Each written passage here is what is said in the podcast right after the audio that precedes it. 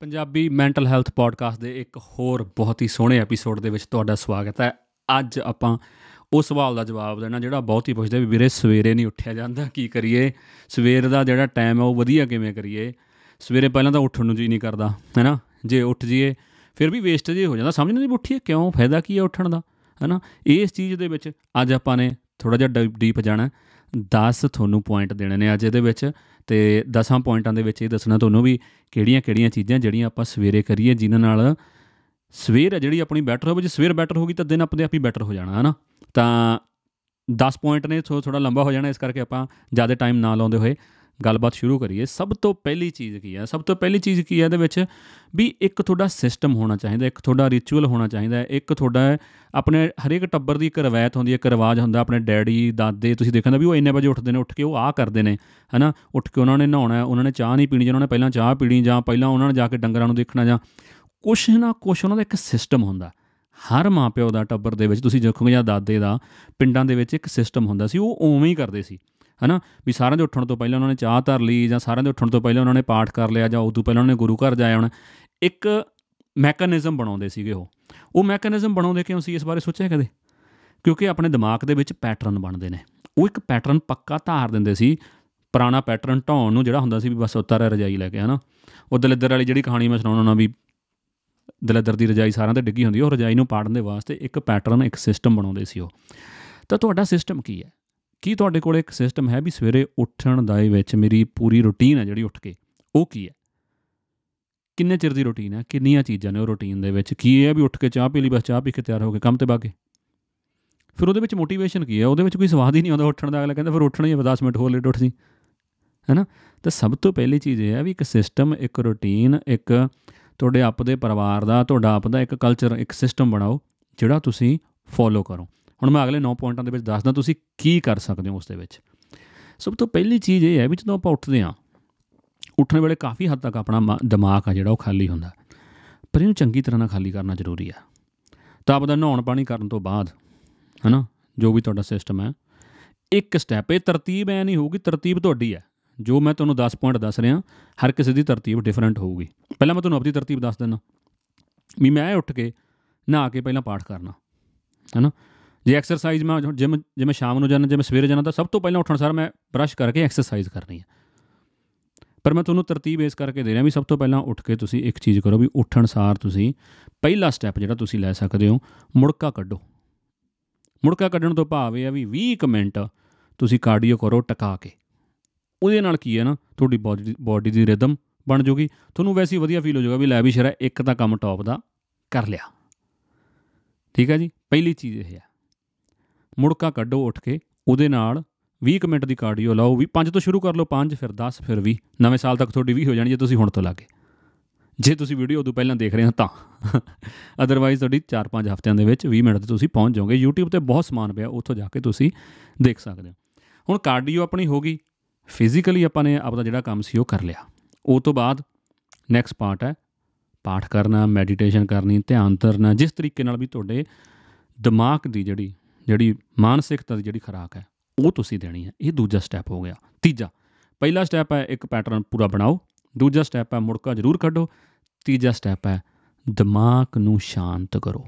ਕਿਉਂਕਿ ਦਿਮਾਗ ਨੂੰ ਸ਼ਾਂਤ ਕਰਨਾ ਹੈ, ਉਹਦੇ ਲਈ ਪਾਠ ਭਜਨ ਬੰਦਗੀ ਮੈਡੀਟੇਸ਼ਨ ਮਾਈਂਡਫੁਲਨੈਸ ਜਿਸ ਤਰੀਕੇ ਨਾਲ ਵੀ ਤੁਸੀਂ ਕਰਦੇ ਹੋ, ਉਹ ਕਰਨਾ ਬਹੁਤ ਹੀ ਜ਼ਰੂਰੀ ਹੈ। ਇਹ ਹੁਣ ਹੋ ਗਏ ਜੀ ਤਿੰਨ ਸਟੈਪ ਚੌਥਾ ਸਟੈਪ ਹੁਣ ਇਹਦੇ ਵਿੱਚ ਇਹ ਹੈ ਵੀ ਜਦੋਂ ਤੁਸੀਂ ਪਾਠ ਕਰਕੇ ਹਟਿਓ, ਉਦੋਂ ਬਾਅਦ ਅਰਦਾਸ ਕਰੋ।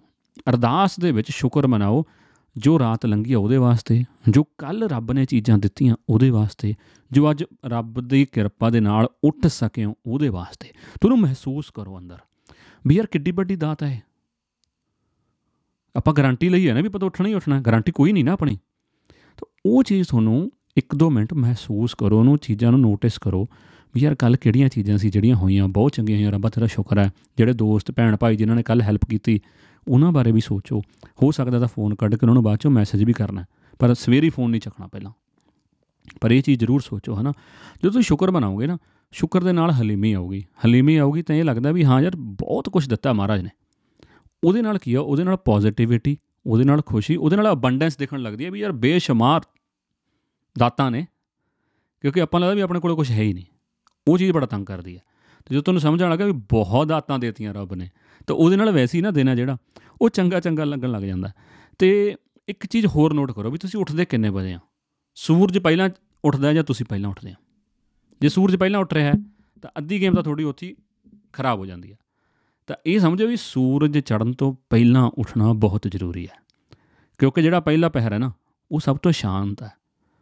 ਉਹਦੇ ਵਿੱਚ 네ਗੇਟਿਵਿਟੀ ਬਹੁਤ ਘੱਟ ਹੈ। ਉਹਦੇ ਵਿੱਚ ਰੌਲਾ ਬਹੁਤ ਘੱਟ ਹੈ। ਉਹੀ ਹੈ ਜਦੋਂ ਤੁਸੀਂ ਦਿਮਾਗ ਨੂੰ ਇੱਕ ਸੁਰ ਕਰ ਸਕਦੇ ਹੋ।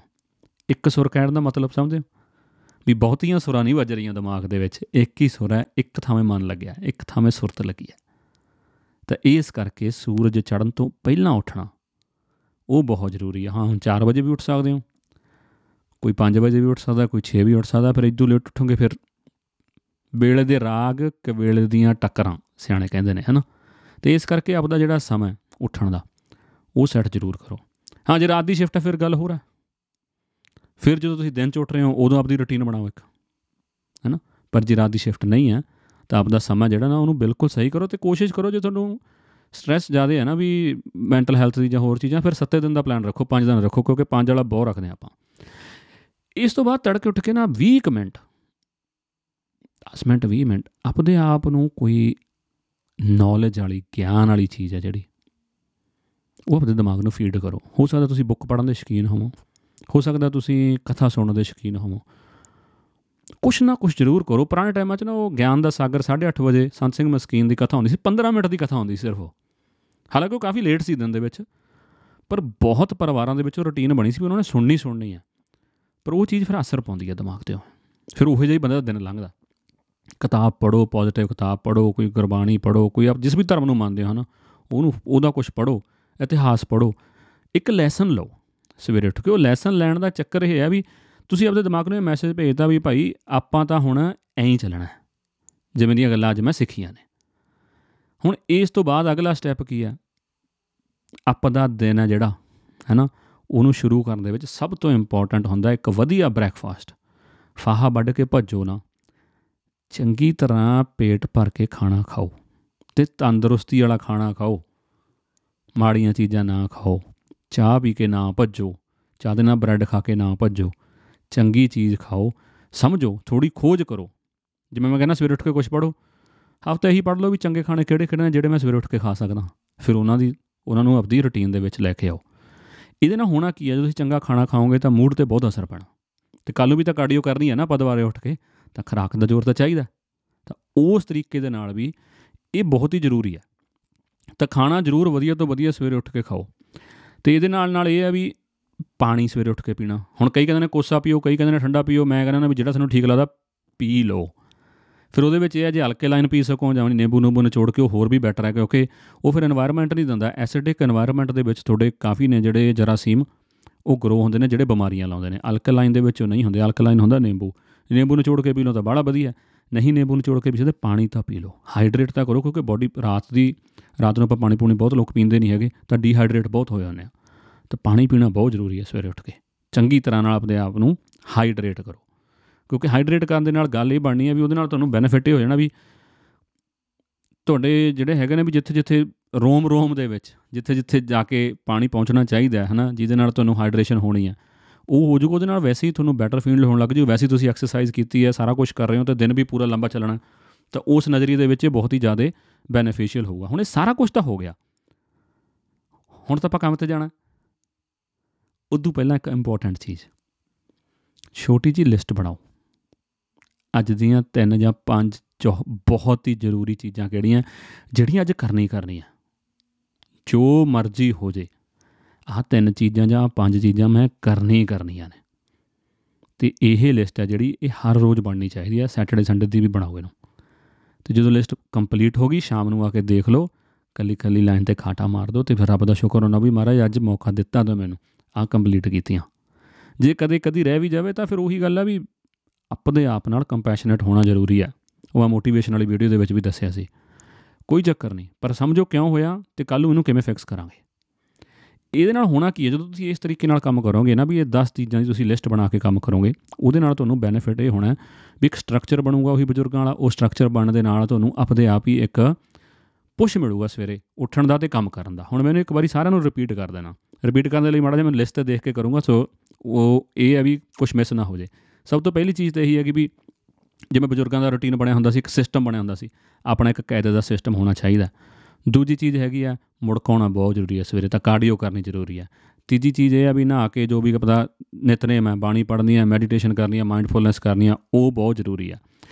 ਉਸ ਤੋਂ ਬਾਅਦ ਗੱਲ ਇਹ ਹੈ ਵੀ ਸ਼ੁਕਰ ਮਨਾਉਣਾ ਰੱਬ ਦਾ ਬਹੁਤ ਜ਼ਰੂਰੀ ਆ।